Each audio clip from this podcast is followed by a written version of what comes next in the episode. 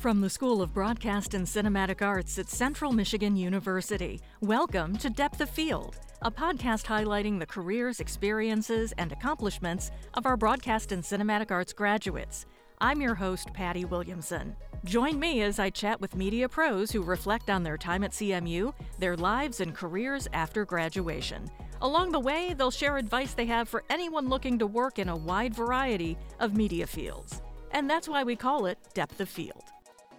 Joining me today on Depth of Field is Chad Livengood. He is the senior editor at Crain's Detroit Business, and he is a 2005 CMU grad. Chad, thanks so much for joining us today. I know you have a busy schedule. Hey, happy to be here, Patty, and talk uh, talk CMU and, and journalism and broadcasting. I'm really fascinated to hear more about your career in print journalism and a little bit about how print has changed over the years. But first, let's go back to your time at CMU and I'd like to hear a little bit more about what all you were involved with while you were a student here. Yeah, so I came to CMU with the intention of being a sports broadcaster. I, I wanted to be Dan Patrick, um, but I quickly found out that you have a better chance of becoming an NFL player than an anchor on SportsCenter.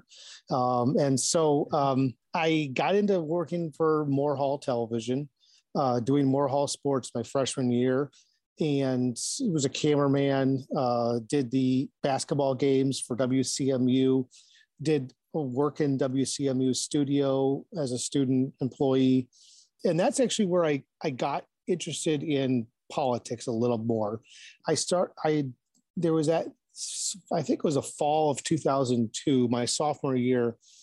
David Nichols, uh, the longtime uh, uh, news director at WCMU, was doing a series of interviews with every candidate for the state house and state senate for all of northern michigan for all the territory of, of wcmu which is you know like 40 counties between the eastern up and and everything north of of mount pleasant. And he and so they they needed uh, people to, to run the cameras and i get to sit there and listen to these interviews talking public policy. It was so methodical uh, I really enjoyed David's style of just drilling down into issues, not making it some kind of a cable news talking head kind of show, but just just just to the facts. Uh, but he also knew the facts too. Just so if, if these candidates tried to to throw you know uh, some you know facts out or whatnot that just didn't compute, David kind of like knew him by himself and was able to sort of keep these uh, keep the guest in check. And so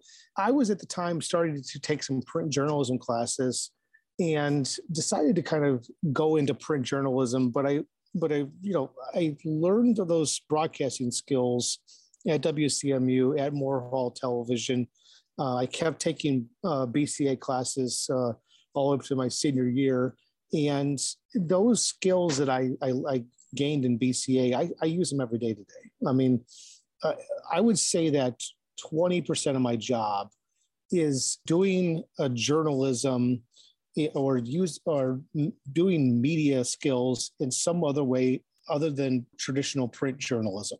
I mean, I'm on the radio uh, doing talking about my stories and other stories in Crain's.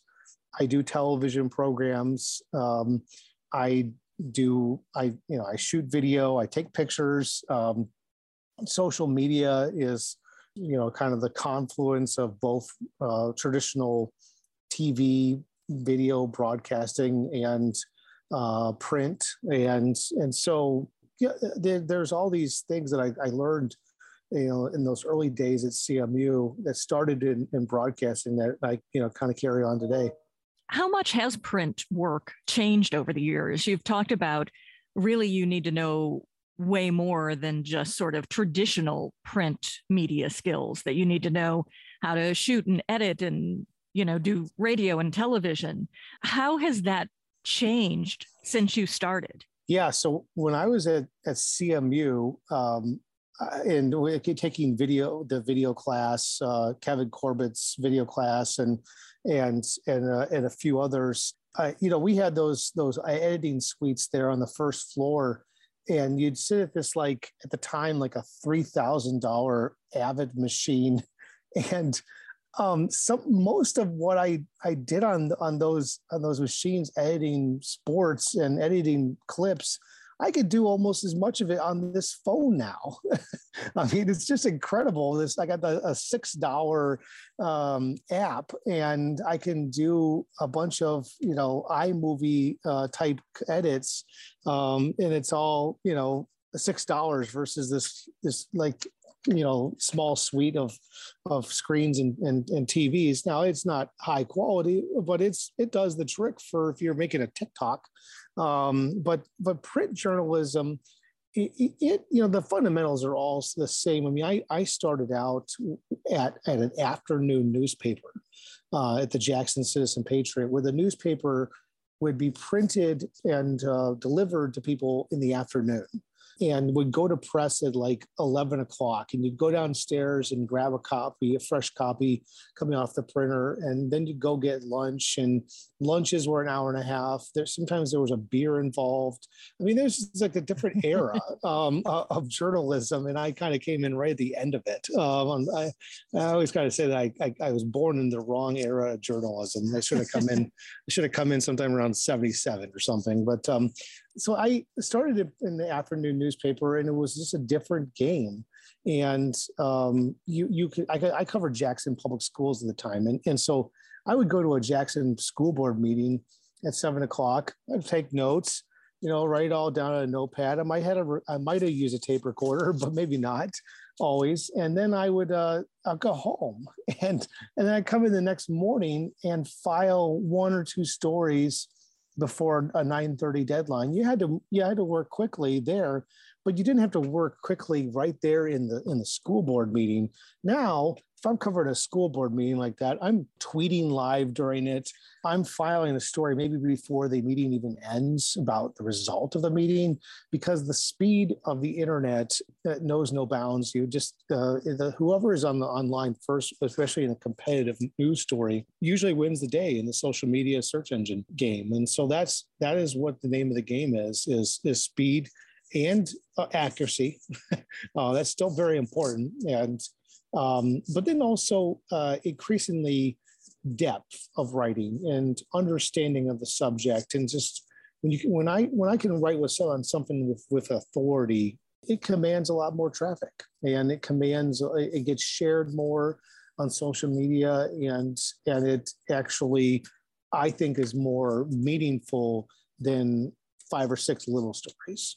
What do you see as both the pros and cons of the rise of social media in journalistic practice? You know, I've been on Twitter since March of 2009, which seems like a lifetime. Um, and I was initially really, really skeptical and resistant. I, at the time, I was a Capitol reporter for the paper in Springfield, uh, Missouri, and and I was their correspondent in Jefferson City. And I kind of jumped into Twitter only because other Capitol reporters were doing it. And it was peer pressure, basically. And that I, I saw that there was a competitive need and advantage and a readership that people like Capitol insiders, political people would, would follow Twitter for sort of instantaneous news. And that's still the case today. Um, and uh, now I've got uh, a Twitter following of somewhere around 31,000 uh, folks. And so they, you know, they uh, maybe closer to 33, it looks like, thousand folks. And so they come to sort of expect that I'm got a feed of news um, that they're interested in. And I generally keep it to politics, public policy in Michigan, you know, with some business uh, in in Metro Detroit and and and more specific things about Detroit. Uh, and then I just, you know, I kind of keep it a little light. And I started this hashtag Michigan looks like this, where I just pick find people's pictures that are cool of cool places of the state and and I uh, and I retweet them for others to see. And so um, so it's a little bit of personality of my interest but also um, uh, mixed in with just just general news and what I think people will you know ought to be paying tuned into and paying attention to. So I think it's it's uh, turned into a, a good tool for journalists. I'm not so sure that it's a great tool for society there is a, a ton of misinformation on, on Twitter and Facebook, and, uh, and and even now we're starting to see misinformation put into TikToks and Instagram Reels, and and so th- you know that that is concerning, and and I don't have the solution to that, um, other than you just keep uh, and maintain um, your integrity as a journalist and keep uh, keep telling people here here's the facts and here's how I can sort of prove it to you. How much of your job do you feel is dispelling misinformation?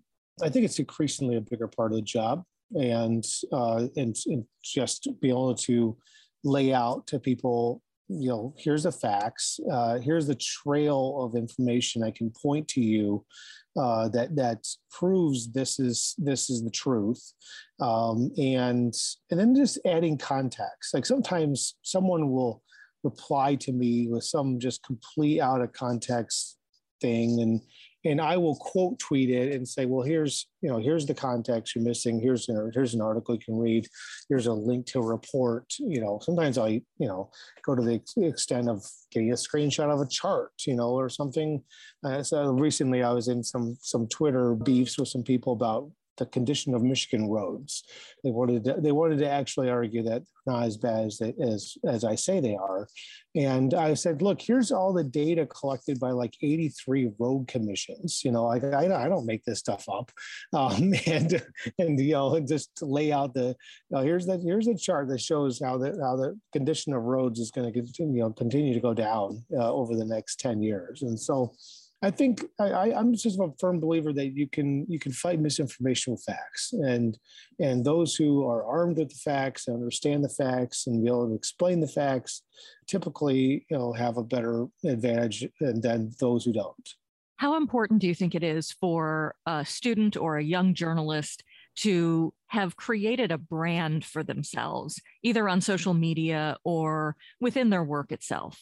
I, I think it is important one bit of advice I have for younger journalists is really well, when, with that Twitter handle, make that as professional as possible. Make that like the byline. So I've seen some younger reporters who will say um, their their their Twitter handle is "My name is Brad," um, or um, Anna likes to write, um, and you know that's that's a screen name on AOL Instant Messenger in 1995. I mean, um, uh, that's not really um, a Twitter handle you're going to want to put, you know, next to a byline in the newspaper, which is where we do. So you, you need to have something that is that is uh, presentable. Uh, as part of your, but then also what you put on that Twitter feed, even in college that you know people can people look at that when if you're you're just tweeting like you know i woke up today and i had a cup of coffee that's not content that people want to read for the consumption of of a of from a news person. I mean you could I, I recommend if you want to have like a just musings of of brad twitter handle then have that musings of brad but then, you know, uh, Brad Johnson um, have at Brad Johnson 25 or whatever, or, you know, however you, whatever you can get basically now on Twitter.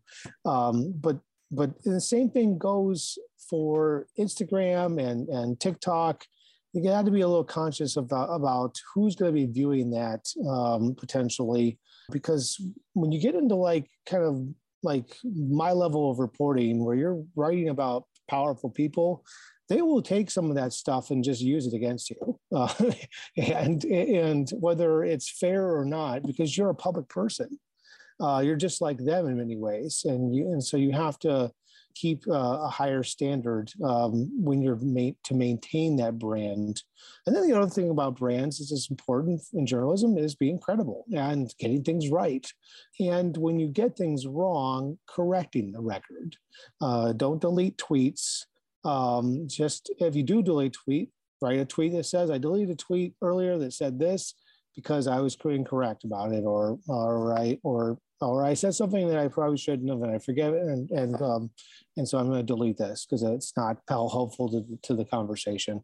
That goes a long ways to um, uh, establishing credibility with readers, uh, because again, I I treat Twitter uh, like like I'm whatever I'm putting out on Twitter, I am I am is something I would be comfortable with setting in type and and printing in the newspaper. I mean, I, I treat it the same way and I really stress to people that you ought to as well.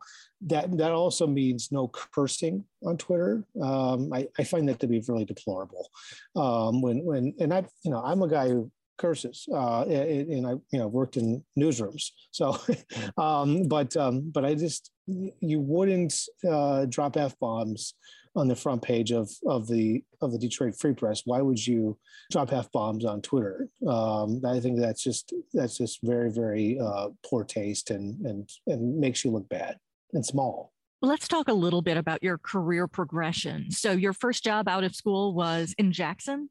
Yeah, I was an education reporter, uh, covered K 12 and, and uh, the community college in Jackson County. And then I left the state in March of 2008 to be a capital political reporter for the Springfield News Leader in Missouri, Southwest Missouri, the Ozarks. And Missouri has a, a, a legislature, a part-time legislature that meets in this in the state capital like three days a week for about four or five months uh, in the winter and spring. And so I covered three of their sessions over three years. And then I took a job in Wilmington, Delaware, in the Gannett system. That was a, the Springfield paper was a Gannett paper as well. And I went to work at the Wilmington uh, News Journal as a political reporter and covered uh, campaigns and and then covered the legislature and governor there as well. And then I did that for about two years. And in February of 2012, I got a job as uh, the uh, state lead state house reporter for the Detroit News, and came back to Michigan, uh, where I grew up in the Ann Arbor area. And I went to work, you know, covering the, covering the state capital did that for five years for the Detroit News. And then I moved over to Crain's Detroit Business uh, in 2017 to uh, initially cover the city of Detroit a little closer. I had covered the bankruptcy of Detroit uh, for, for the news in 2013 and 2014.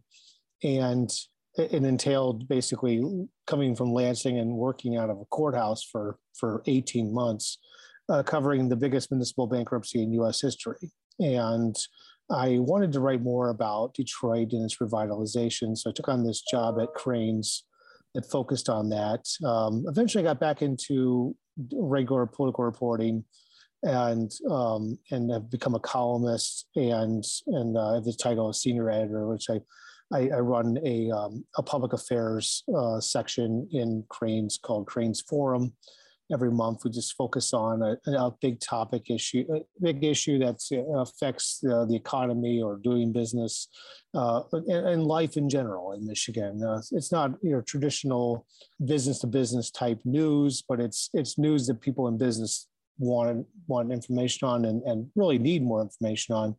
And it's partly because Crain's has got pretty got a pretty good uh, influence and audience with people that are not only you know be business leaders but but political leaders civic leaders uh, education leaders and so the forum section is really kind of geared towards creating conversation and dialogue and debate about the issues that matter most to like the long-term trajectory of michigan so that's that's kind of my um uh, that's my the the short uh, story of my trajectory. There's been a been a whole lot of stories in between. I've, I've covered uh, three legislatures. I've been I've worked out of so many courthouses I can't count. Uh, I even covered a hurricane once in in Delaware um, that uh, dissipated and, and uh, went off Hurricane Irene in 2011. Uh, did, didn't actually make landfill, but but they needed a reporter to be stationed in Bethany Beach, Delaware, and um, on the southern tip of, of Delaware, and I just was uh, just kind of uh, gullible enough to uh, to volunteer. So I thought it was going to be kind of a cool assignment. So and it was it was just three days of hanging out in a beach town, writing about people boarding up their houses. But those that's the kind of things you have to do sometimes. Yeah, I'm glad it did not hit where you were. So how difficult is political reporting? It seems like it would be very difficult to navigate those waters. How difficult is it to create relationships with the politicians that you're covering in a way that you get the information you need, but at the same time, having a distance so that you can report accurately on what it is that's happening?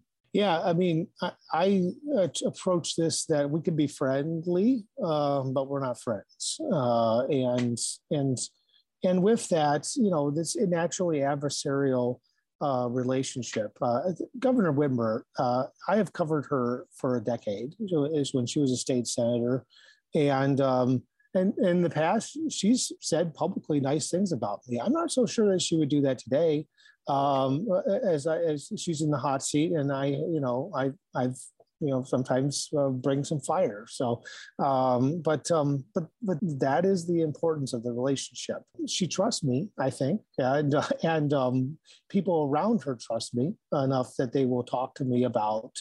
Um, you know the the policy uh, measures and decisions that she's making, and I have found a lot of my success has been around being able to get the people around the pr- the principal.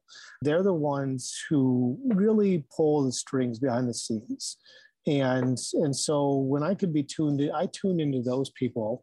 I pay attention to what they're doing. And also I I pay I pay attention to what the principal is doing and why they're doing it.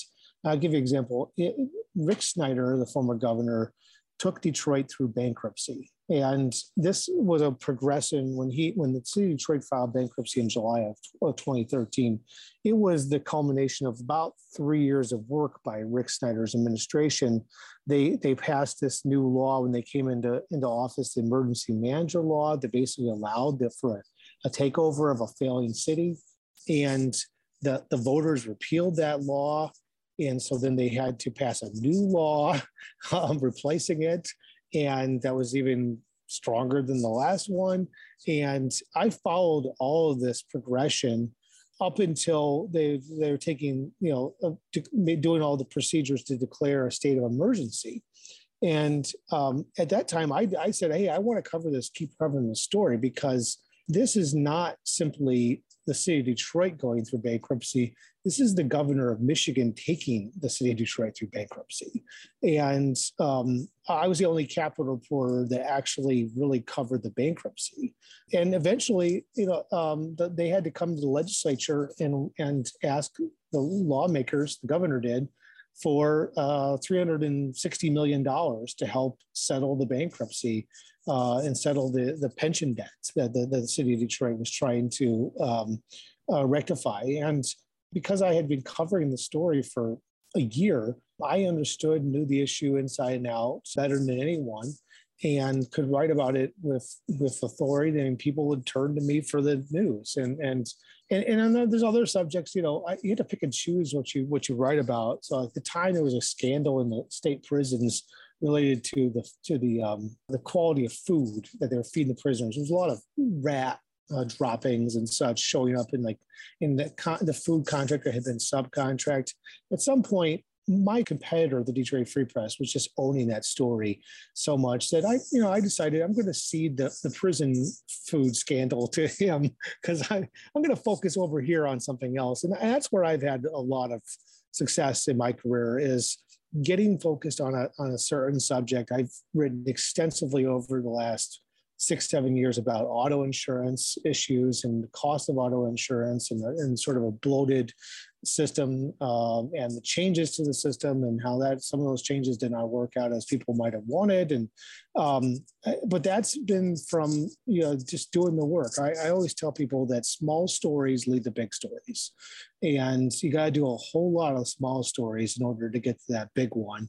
Um, and in investigative journalism like people just don't show up at your doorstep with the manila envelope and and the and the and the full of like documents someone doesn't want you to get your hands on that doesn't happen. I mean, it happens in the movies, um, but and you don't get to meet Deep Throat in a in a in a um, in, a, in a parking garage in in DC uh, every week either. I mean, I, I, have have some sources like Deep Throat. Um, uh, they're obviously not telling me like you know um, keys to a scandal uh, involving the president, you know, but um, but I do have a vast source network now, and and some of them do tell you just things that uh, when they trust you, that, that they'll, they'll, okay, I will trust you that you can get this right. And here's the information. What are one or two of the stories that you think people should most be paying attention to right now? Yeah, I, I mean, I think for this election year, pocketbook issues are going to command the day. And uh, and inflation, we have 8.5% inflation last year, highest level in 40 years. That's affecting so many facets of, of, of American life right now uh, that I think that that's going to be the dominant issue. And um, I, I think how our political leaders respond to it is going to be, you know, the story to watch uh, for from a, from a politics standpoint uh, and also a policy standpoint. Um, I mean, there's been a rush to try to cut taxes in Lansing right now. I've called it tax cut fever, but tax cut fever only goes so far.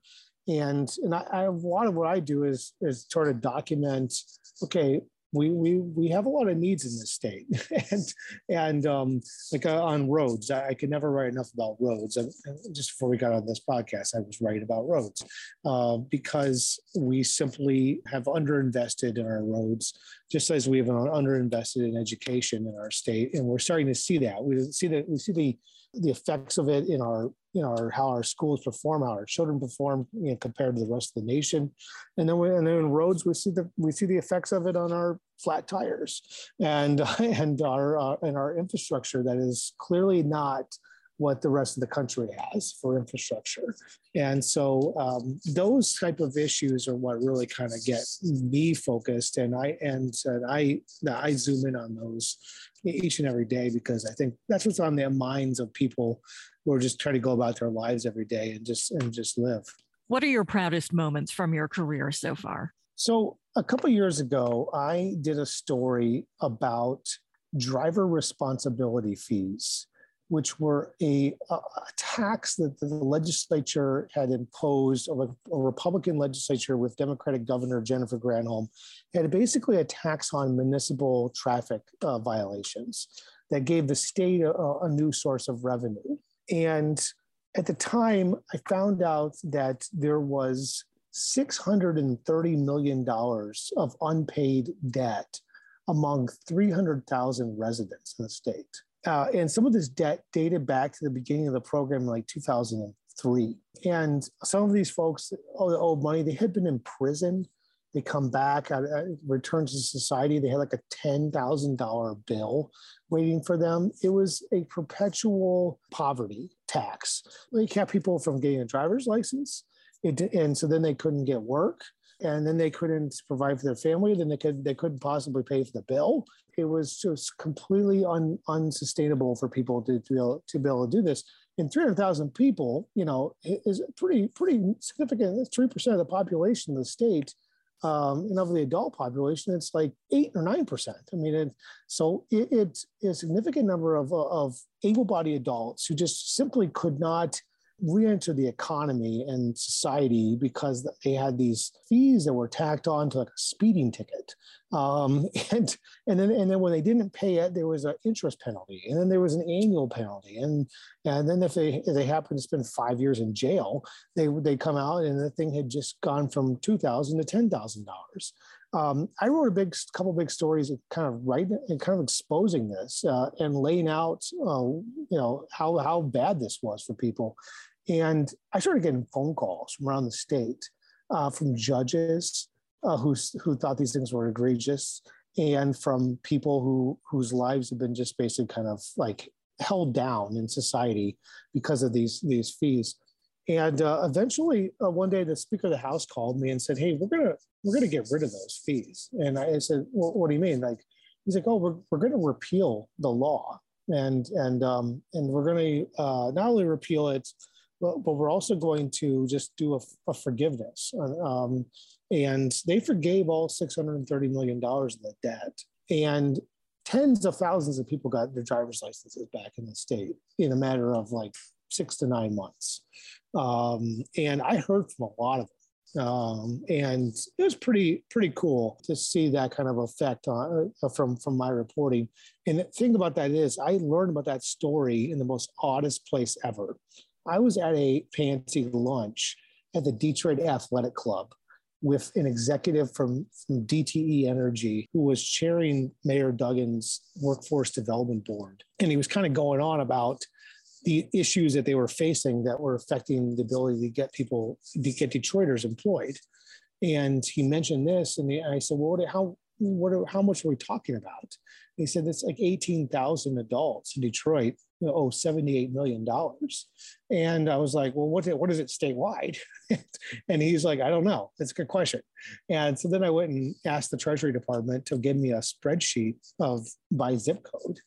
And then when I did that, ran the ran the sum on that, I was I was blown away at, at the number. I had to check it a couple times because uh, it just was such a gigantic amount of money uh, and just a huge number of, of, of adults who just were kind of held back in society because of a law that just well, whether it was well meaning it, it didn't uh, didn't serve a lot of good purpose long term for, for people. It must be gratifying to feel that you had a hand in making things better for a whole bunch of people. Yeah, yeah, I, and, and I'm a big believer that journalism can do good, and by using your platform, you can you can bring to light injustices uh, and and help people help sort out issues and help bring clarity to the policymakers because it didn't take long for for lawmakers to get on board with just completely sunsetting the law and and for and forgiving all the uh, the debt that was really deemed uncollectible debt. What advice do you have for folks who are looking at maybe building a career in journalism? What do you think they need to do to be prepared to work in the industry? You got to know the basics. Writing is just so uh, crucial, and whether you want to go into traditional print or eh, or if you want to be in broad, eh, just a traditional broadcast you got to be able to write um, and even if you don't intend to actually work in the media but you want to be in you, you want to get a broadcasting or journalism degree or or, or ipr writing is just absolutely the entrance into anything and critical thinking and be able to take down information and spit it back to somebody in a digestible form uh, is just the currency um, of this business. And so I just tell people that just get as much writing experience as possible.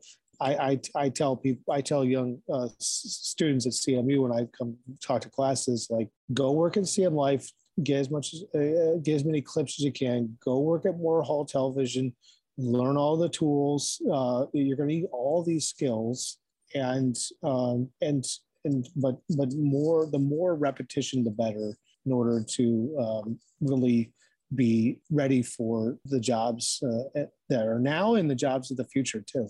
Well, Chad, thanks so much for taking time out of your busy schedule today. It was great to talk to you. Hey, I'm happy to do it. Thanks a lot, Patty. It was nice talking to you. That's another episode of Depth of Field, a production of the School of Broadcast and Cinematic Arts at Central Michigan University. Thanks to my engineer, Michael Pawarski, and my producer, Allison Biss. I'm Patty Williamson. Thanks for joining us.